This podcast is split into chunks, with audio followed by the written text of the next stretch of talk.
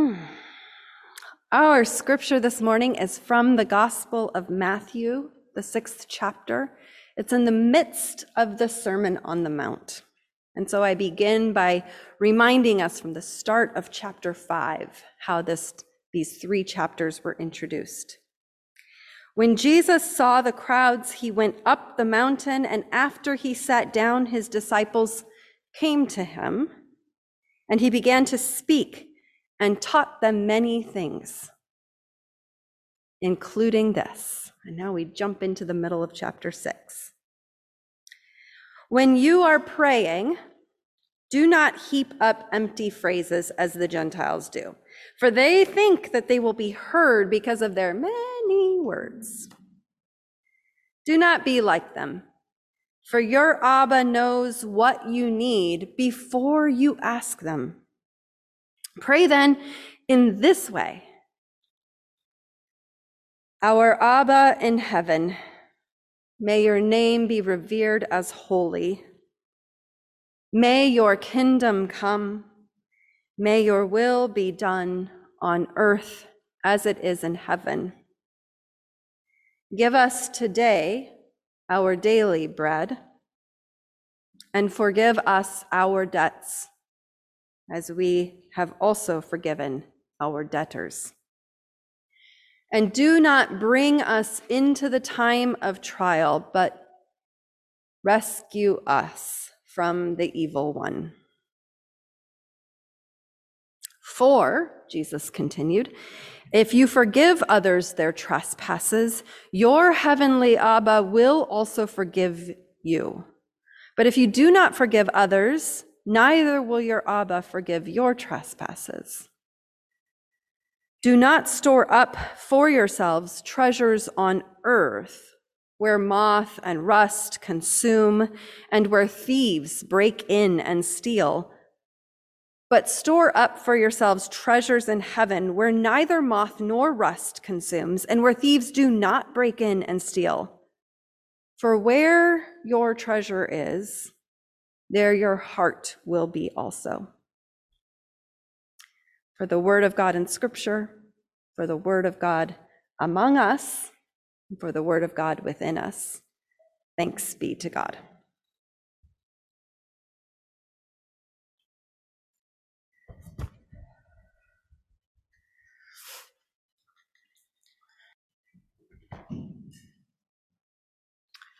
As a response and for preparation for the sermon, let's sing together number 740, Spirit of the Living God, and we'll sing through this three times.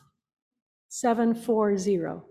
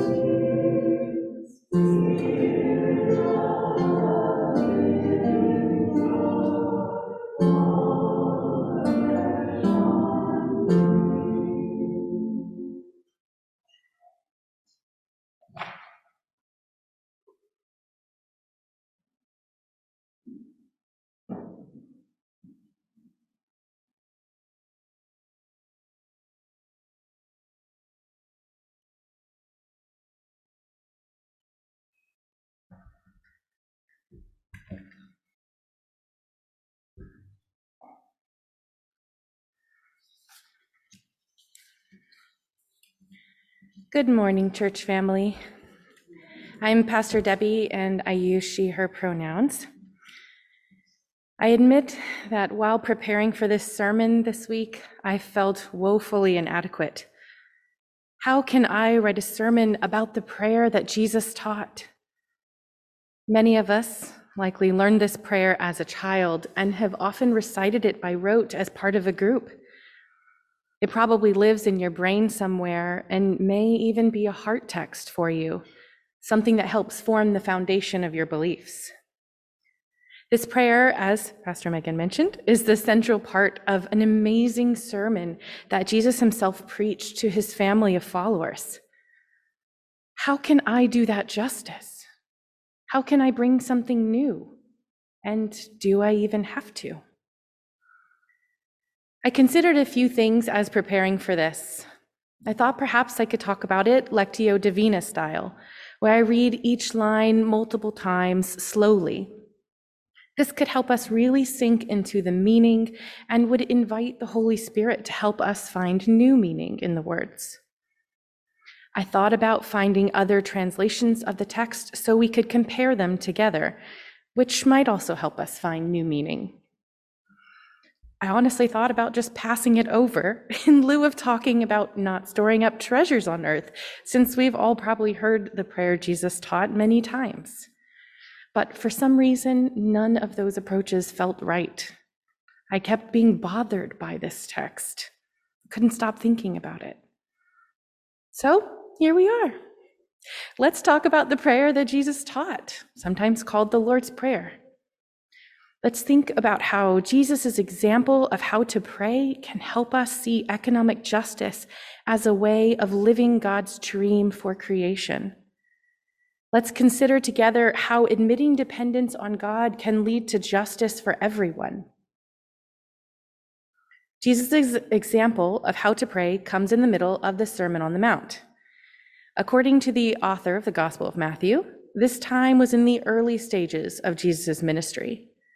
Jesus had recently been baptized, spent time in the desert, gathered some disciples, and was preaching all around Galilee, being followed by great multitudes of people. We believe the Sermon of the Mount was held on the shores of Lake Galilee. It is the longest conversation of Jesus that is recorded in the Gospels, and it contains the Beatitudes and many references to the Torah as Jesus helped his listeners hear that text in new ways. Jesus comments on the rules previously given to God's people, placing emphasis not on the action alone, but on the condition of your heart that would allow such an action to take place. He says, You have heard it said thus, but I say this. Jesus condemns materialism and showy displays of false righteousness. He warns against judging others unfairly and not judging yourself appropriately, and reminds his listeners to be aware of false prophets.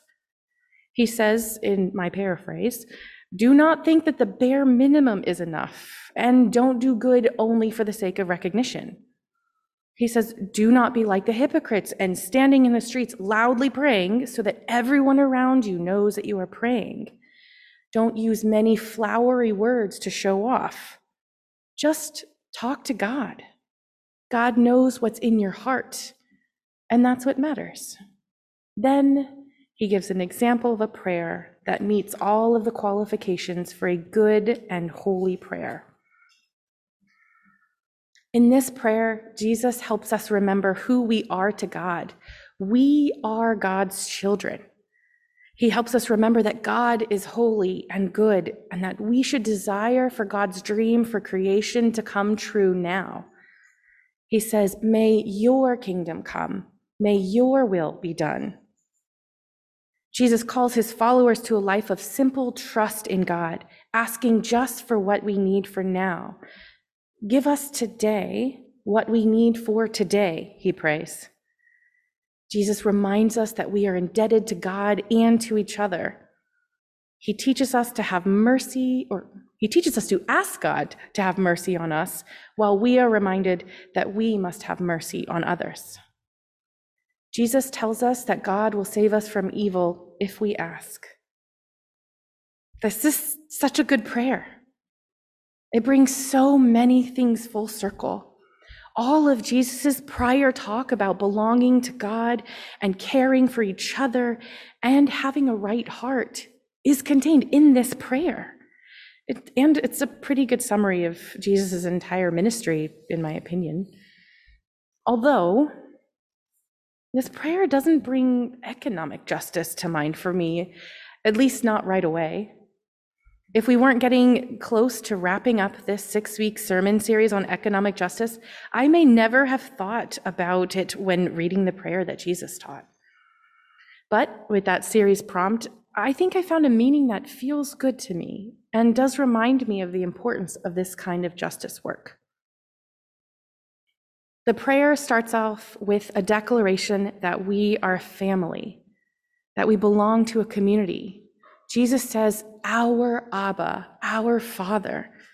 God is our parent. This is, this is familial. This should invoke compassion for each other as members of the same family. When we're praying these words, we're asking for God's kingdom to come now. Praying this, meaning it, and living your life in this way is Jubilee yet again. This is the dream of creation God's original plan for the earth, which is named in Genesis, spelled out later in Deuteronomy, brought forward through time to be reshaped by Jesus' life and continuing on until it gets to us here in this space right now. This prayer, this calling for God's plan for creation to come to fruition now, is deeply connected to the moment of creation, directly connected to God's desires for us. Can we imagine together what it would look like if we truly meant it when we ask God to give us what we need just for today and trusted that we would have it? If we asked for just enough instead of owning and keeping an abundance just for ourselves, Jesus says a few sentences after this prayer that we should not store up treasures on earth for ourselves he reminds us that our heart is with our treasures. And if we want to be focused on the kingdom of God, we cannot be driven by the need to accumulate and hoard wealth. Instead, we can allow God to work through us to give others what they need from our abundance. Can you imagine if everyone did this? If we all trusted God to provide and shared what we have freely? I believe that's part of what God has envisioned for creation. Everyone depending on God and on each other, and in turn caring for one another. Everyone having enough, and no one falling through the cracks. We could eliminate debt entirely by living this prayer. If we allowed God to work through us, we could be safe from evil. We could bring God's kingdom to earth if we lived as if we all belong to each other and to God.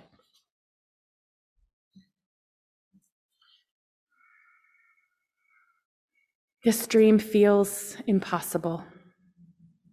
We are daily reminded of the brokenness of this world.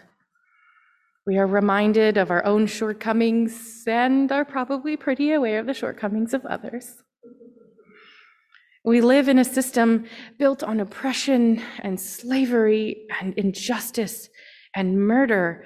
And there are so many days when it is a struggle to feel like there is any hope for the world. I sometimes feel like it is futile to fight for justice, to build something worth building. The forces of evil that shape our world feel too powerful to do anything about. I struggle to act ethically in what I do and buy, but the reality is we live in an unethical system and any actions I take seem inconsequential. It's so much easier to live life in a way that just feels best and most enjoyable. It is simpler to not fight for justice, to just give up. But then I remember the prayer that Jesus taught. It starts with a reminder that we're all a family, right? That we're God's children, that we're all in this together, and we owe it to each other to try to keep fighting It reminds us that we can depend on God and on each other, and that others are dependent on us. It reminds us that God has a plan for creation and that we are a part of that plan. That even when it feels like there is nothing we can do to make a difference, that we are part of something much bigger than ourselves. That we can do this together with God. That we can bring about justice for all through our actions and our dependence on one another. So we pray that prayer right along with Jesus. And we seek to find ways to mean it, to live it, to really, really believe it's true. We remind each other as often as we can that we are all in this together and we give generously of our time and our wealth to help others. We pray for God's will to be done on earth as it is in heaven. Amen.